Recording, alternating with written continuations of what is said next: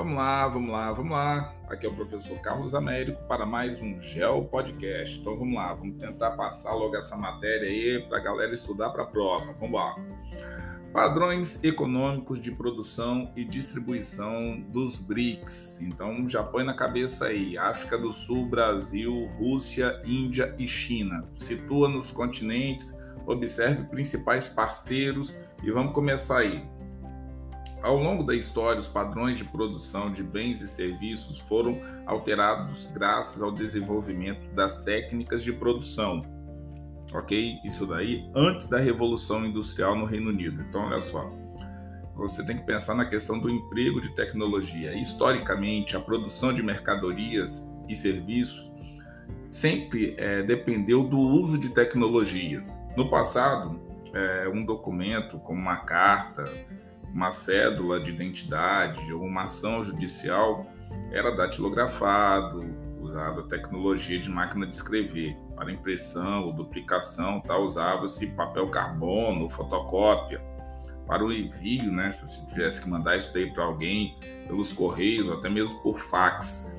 Hoje, é, o computador, a internet, você tem uma maleabilidade de produção de material e de é, situações de envio que são fantásticas. Hoje os alunos até brincam comigo, professor tecnológico.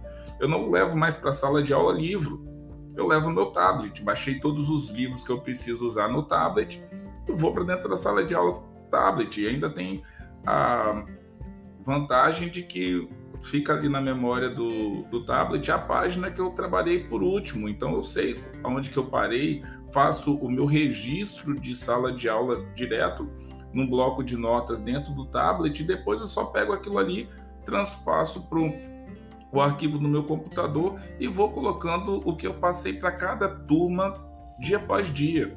Então a tecnologia vai mudando esses padrões em todos os espaços. Então você acaba se transformando em uma, um produtor de ações de tempo real.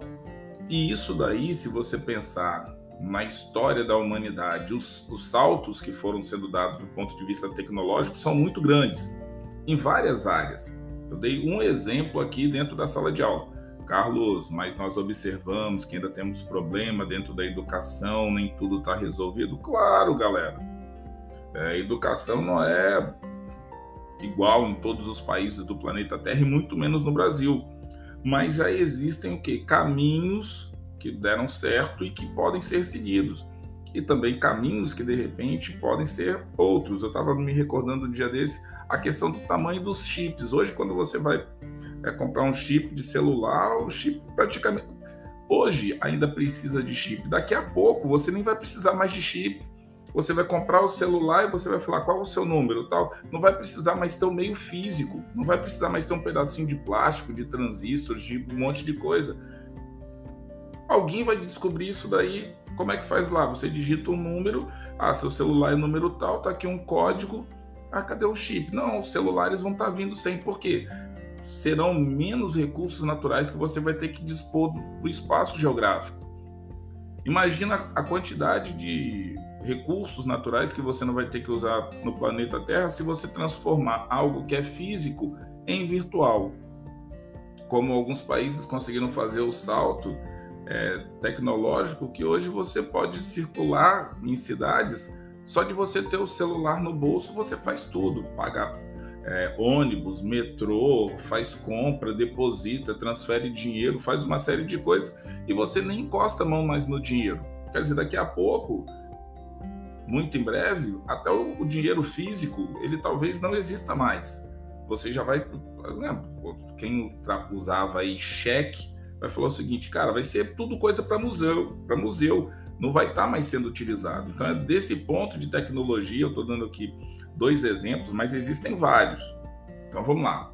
O emprego de tecnologias simples ou tradicionais, mais avançadas ou de última geração, está diretamente relacionado à quantidade produzida e à produtividade obtida na atividade industrial, na agropecuária, na pesca comercial, na extração mineral, na prestação de serviços e em outras atividades. Então, a partir da década de 70, e aí agora vai entrar uma palavrinha legal: revolução. Vai lá, segura aí. Revolução técnico, científico, informacional. Eita, devagarinho. Revolução técnico, científico, informacional. O que significa isso? Com o desenvolvimento da informática, da robótica, das telecomunicações e de outras áreas de conhecimento, como a biotecnologia, a química fina, produção industrial, que sofreu alterações tal, o que, que nós temos?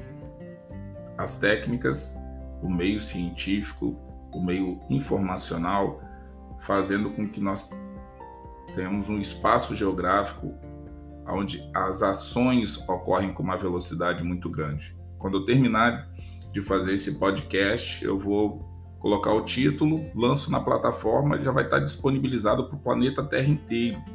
Se uma pessoa quiser acessar lá em Singapura, na Austrália, em Bangladesh, sei lá, São Paulo, vai estar na rede.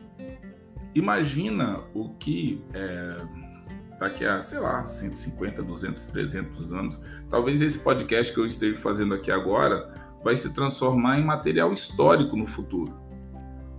Então, tudo isso são coisas que nós temos que nos atentar, porque o que hoje está fazendo parte da revolução técnico-científica informacional, no futuro pode ser parte de processos que vão contar a nossa história. O que a tecnologia hoje pode ser rapidamente ultrapassado. Não que isso daí seja ruim, mas tem uma série de implicações filosóficas aí que a galera que vai seguir para o curso superior aí tem muita coisa para conversar. Não é minha intenção agora ficar queimando etapas, até porque eu não consigo filosofar tanto assim não. Seguindo aí, ó. Além de elevar a produção e a produtividade da atividade econômica, essa revolução fez surgir novas tecnologias, como que computadores, mas só que não foi só surgir computadores, computadores cada hora mais avançados, menores, com gasto de menos recursos naturais, porque você vai conseguindo fazer. Eu sou de um tempo que tinha entrada VGA, que tinha. Hoje você usa a entrada HDMI, daqui a pouco as projeções vão sair direto do próprio notebook, tablet, celular. Por quê? Porque aí você já vai ter o quê? Várias ações juntos. Se você pensar no, no smartphone, no celular, antes, para que, que o telefone servia? Apenas para você ligar e receber ligação de alguém que estava querendo falar contigo tal. Hoje você tem bloco de notas, hoje você tem editor de texto, planilha, calculadora, você tem uma vida ali dentro. Dentro de um único equipamento. Então, assim, o smartphone, o celular, o aparelho que era antes para você ligar para uma pessoa, às vezes você passa dias, semanas, meses sem ligar para ninguém, ninguém te liga também. Você resolve tudo por redes sociais.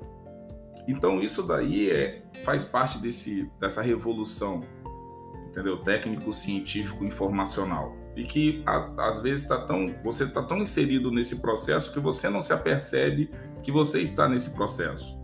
Então você tem aí computadores, smartphones, tablets, GPS, tal, é, resultante de investimentos em ciência e tecnologia. Lembrando aí que a invenção do GPS, muitos têm aí mãos, mãos femininas, né? Em boa parte dessas tecnologias que nós estamos falando aí, né? Às vezes a, a ciência não é justa com as meninas, porque geralmente dá muita ênfase para os descobrimentos feitos pelos homens, mas boa parte dessas tecnologias que eu vou falando aqui, eu acho que eu vou começar a fazer isso. Vou sempre pontuar quais foram as invenções que foram feitas pelas meninas, para a galera começar a ficar antenada aí, porque boa parte dessas invenções que a galera é, diz que foram homens que inventaram, tal, que deram um jeito de mundializar aí, foram feitos por meninas. Prestem atenção nisso, hein, galera. Isso aí também é importante, hein? Sabe-se lá se isso daí vira um tema de redação de Enem qualquer dia desse ou se já até foi, né? Sabe-se lá. Olha só, ao interpretar uma tabela de países de investimentos, de pesquisa e desenvolvimento, aí é bom você pensar em países como Estados Unidos, Alemanha, China. Você vai pegando aí, vai montando essa sua tabela para você ir tendo noção de quem são os países que mais investem em tecnologia, em pesquisa, quais são os setores de pesquisa que eles é, mais investem, se é armamentista, se é na área de saúde, se é na área de defesa, quais são os estudos que fazem, é, circulam no planeta Terra, quais são os países que perdem cientistas para outras nações. O Brasil, infelizmente, é mestre de perder é, bons cientistas para outros países. Então, olha só. Vê-se assim que os padrões mundiais avançados de produção estão relacionados ao investimento em pesquisa. Quem investe em pesquisa? Por exemplo, é, nos BRICS, segunda posição encontra-se a China. Acho que só perde para os Estados Unidos. Na oitava posição vem a Índia. Nona posição, a Rússia. O Brasil vem décimo. Então observe aí que isso daí também é um fator importante quando você vai pensar na geopolítica dos países. Então olha só, a distribuição de produtos e a cooperação transnacional ou transnacionais. Então olha só, a distribuição de produtos e serviços é, para os consumidores, onde quer que se encontrem, tornou-se muito ágil nos últimos anos graças ao desenvolvimento dos meios de transporte e dos meios de informação que permitem a conexão entre lugares, pessoas, empresas de modo espontâneo. Então, se você compra um determinado produto aqui dentro do Brasil, no Acre, ele já te dá um, um, um indicativo, ó, daqui a 15 dias, 20 dias vai estar chegando. E aí você pode vir acompanhando esse produto que está saindo lá do Acre até o Espírito Santo, do Rio Grande do Norte até o Espírito Santo, de Goiás para o Espírito Santo, da Argentina para o Brasil, da Venezuela para o Brasil, de Cuba para o Brasil, dos Estados Unidos para o Brasil. Então, olha só, essa, essa situação faz com que os países é, consigam é, trabalhar melhor essa questão da produção. Então, a competição na produção e na distribuição mundial de produtos, por exemplo, produtos agrícolas, industriais, acaba sendo desigual, porque assim as corporações internacionais do agronegócio é, acabam dominando o mercado mundial de sementes, pesticidas, dominam a parte de importação e exportação, produção de matérias-primas. Então isso daí acaba fazendo com que, ah, por que, que tem fome no planeta Terra hoje? Exatamente por conta de situações como essa, galera. Tá bom? Porque nós ainda temos problemas do ponto de vista da distribuição de produtos e como que essas corporações transnacionais é, agem nos continentes ou até mesmo nos países. Então vamos lá, distribuição de produtos ela, ela, e serviços para os consumidores, onde quer que se encontre, torna-se ágil, mas tem aí questões que ainda é, atravancam esse desenvolvimento. Né? Então, assim, espero que no futuro essas situações não ocorram. Mas a competição na distribuição, é, não só de produtos agrícolas e industriais, ela, por conta da desigualdade que foi tratada aqui, ela acaba fazendo com que as diferenças entre regiões do mesmo país, entre países no mesmo continente ou não, acabem sendo o quê?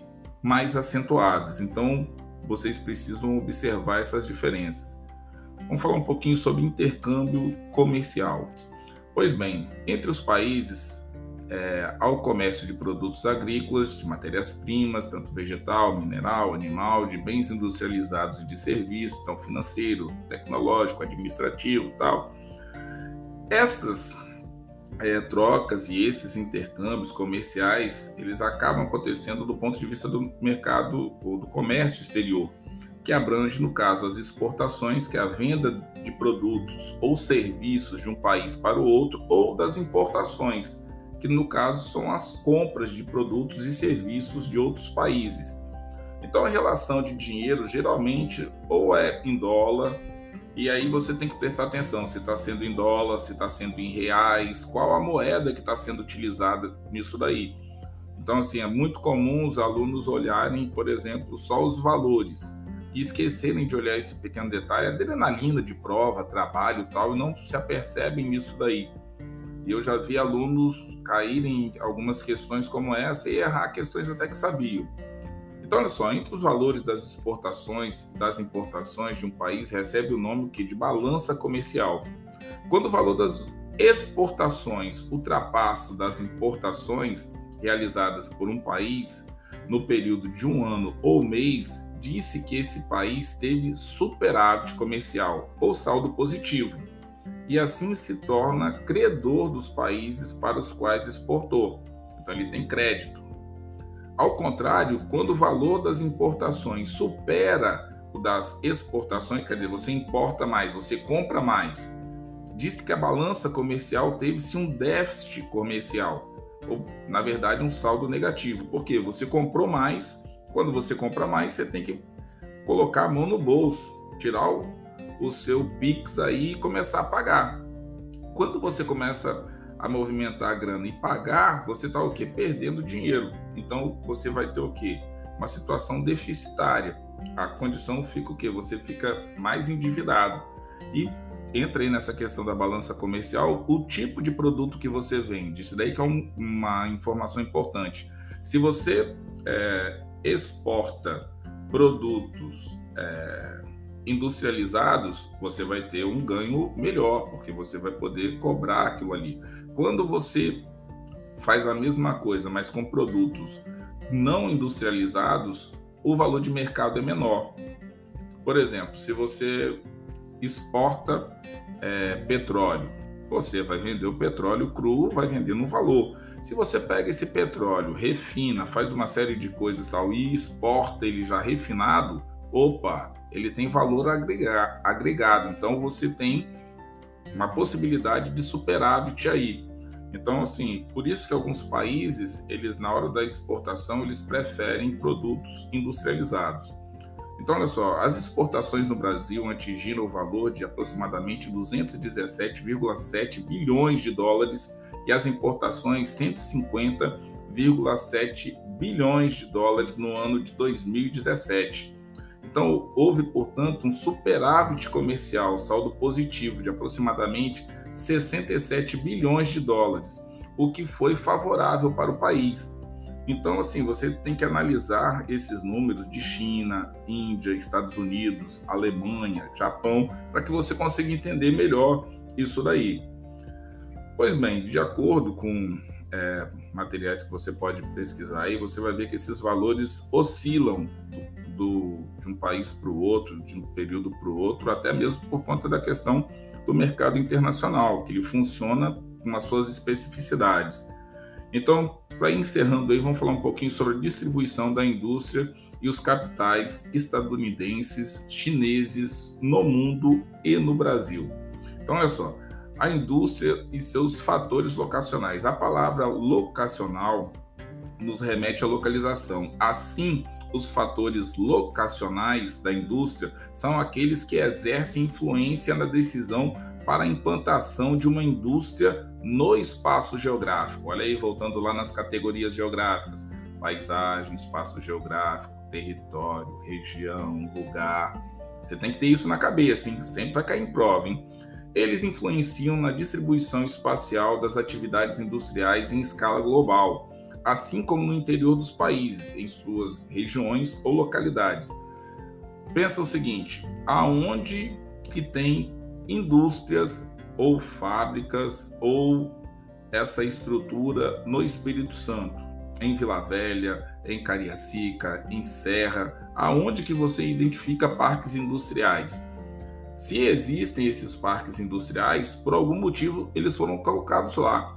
Não surgiram ao acaso. Então, quais são? Será que é porque tem uma estrada de ferro que passa perto? Será que é porque tem um porto, um aeroporto? É porque as vias de acesso e as estradas são de fácil acesso? Tem mercado consumidor para comprar os produtos? Então, olha só, a sequência de situações que podem ajudar isso daí. Então, olha só, as, as corporações empresariais estão sempre em busca da melhor localização no espaço geográfico para obter custos baixos e no processo de produção e com isso obter mais lucro. Uma localização é, espacial que melhor atenda às suas necessidades particulares com o objetivo de ampliar o que? Não só o mercado consumidor, mas também os seus lucros. Então, os fatores locacionais se alteram ao longo do tempo, acompanhando as transformações do capitalismo, do mercado mundial, os avanços de tecnologia na área de produção. Eles deram origem a dois é, principais padrões de localização, né? a concentração industrial e a dispersão industrial. Então, você tem aí alguns lugares onde que concentra boa parte das indústrias do planeta Terra ou tem situações favoráveis para atrair essas áreas industriais e tem outras que têm o, exatamente o sentido inverso de não existirem ali exatamente porque tem situações e fatores que de repente não são satisfatórios para que você desenvolva uma é, atividade econômica. Imagina se de repente você está numa área onde que tem até um aeroporto, até de repente um porto, alguma coisa assim, mas não tem como você faz, realizar uma mobilidade legal da sua carga. Você vai conseguir chegar ao local, mas ao invés de exportar ou importar com uma rapidez que você acharia interessante, você fica dois meses lá esperando.